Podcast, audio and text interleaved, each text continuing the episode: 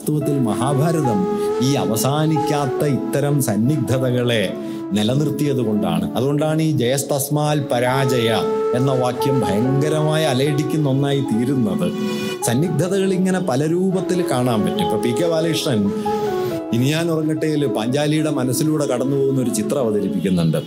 കർണൻ ജ്യേഷ്ഠപാണ്ഡവനാണെന്ന് അറിയുന്ന സമയത്ത് പാഞ്ചാലിയുടെ മനസ്സിൽ തെളിയുന്ന ഒരു ചിത്രമുണ്ട്.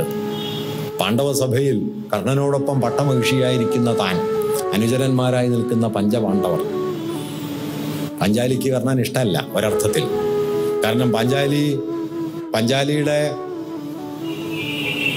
സ്വയംവര വേദിയിൽ കർണനുണ്ടല്ലോ. സൂതപുത്രന് വിവാഹം കഴിക്കില്ല എന്ന് പറഞ്ഞിട്ട് പഞ്ചാലി പുറത്താക്കുന്നതാണ്. കർണൻ മോഹിച്ച സ്ത്രീയാണ്. തിരിച്ച് പാഞ്ചാലി മോഹിച്ചിട്ടുണ്ടാവും.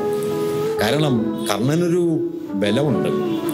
കർണൻ ഒരർത്ഥത്തിൽ ആധുനികനായ ഒരു ദുരന്ത നായകന്റെ എല്ലാ സ്വഭാവമുള്ള ഒരാളാണ് കർണൻ. കർണൻ ജനിച്ചത് കവചകുണ്ടലങ്ങളോടെയാണ്. മഹാക്ഷത്രിയനായിട്ടാണ് സൂര്യപുത്രനായിട്ടാണ്. പക്ഷെ വളർന്നത് സൂതപുത്രനായിട്ടാണ്.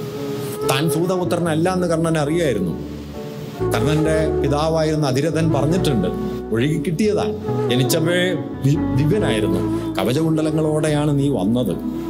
ആരെന്നറിയില്ല. അതുകൊണ്ട് അച്ഛനാര്? അമ്മയാര്? ഹൈദരാലി പാടി പൊലിപ്പിച്ച കർണശബ്ദത്തിലെ പദങ്ങളുണ്ട്. അച്ഛൻ ആരാണ് അമ്മ ആരാണ് ഞാൻ ആരാണ് ആധുനിക മനുഷ്യന്റെ സ്വത്വാന്വേഷണങ്ങൾ മുഴുവൻ നിങ്ങൾക്ക് വേണമെങ്കിൽ കർണനിൽ ചെന്ന് ചേർത്ത് വയ്ക്കാൻ പറ്റും. കർണനോട് കുന്തി വന്ന് പറയുന്നു നീ ജ്യേഷ്ഠ പാണ്ഡവനാണ്. കൗരവപക്ഷത്ത് നിൽക്കരുത്. പാണ്ഡവപക്ഷത്ത് വരണം. കൃഷ്ണൻ വന്ന് പറയുന്നു നീ ജ്യേഷ്ഠ പാണ്ഡവനാകൂ ജ്യേഷ്ഠ പാണ്ഡവനായാൽ നിനക്ക് രാജ്യം അധികാരം പഞ്ചാലിയും. കൃഷ്ണന്റെ വാക്കിൽ അതുണ്ട് കേട്ടോ. പഞ്ചാലിയും ദ്രൗപതിയും കർണം പറഞ്ഞു പക്ഷെ സാധ്യമല്ല അത് സാധ്യമല്ല കാരണം അപമാനത്തിന്റെ മുഹൂർത്തത്തിൽ കൈതന്നുയർത്തിയവനാണ് ദുര്യോധനൻ. ആയുധപരീക്ഷയുടെ വേളയിൽ കർണൻ ഓരോന്നായി ചെയ്യുന്നു. ഓരോന്നായി ചെയ്യുന്നു. അവസാനം ദ്വന്ദ്വയുദ്ധത്തിന് കർണൻ അർജുനനെ വെല്ലുവിളിക്കുന്നു. അർജുനൻ ചെയ്തതെല്ലാം കർണനും ചെയ്യും. അപമാനത്തിന് ആയുധപരീക്ഷ. കർണൻ അർജുനനെ വെല്ലുവിളിക്കുന്നു.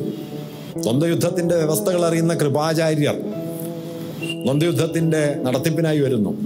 കൃപൻ പറയുന്നു ദാ പാണ്ഡുപുത്രനായ അർജുനൻ യുദ്ധത്തിനായി എത്തിയിരിക്കുന്നു. അജ്ഞാതനായ യുവാവേ പോരാളി നീ നിന്റെ പേരും കുലവും പറയൂ.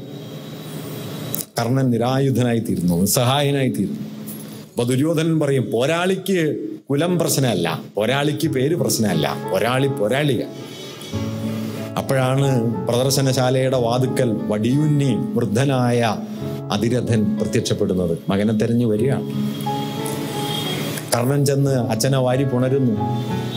അപ്പൊ കർണൻ സൂതപുത്രനാണ് എന്ന് മനസ്സിലാവുന്നു. ഭീമൻ പറയുന്നു സൂതപുത്ര നീ ഒരു ചാട്ടയുമായി തേര് തെളിക്കൂ നീ യുദ്ധത്തിനിറങ്ങല്ലേ?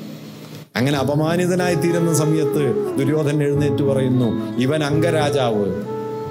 ഇവൻ അംഗരാജ്യം. ഇവൻ അംഗരാജൻ.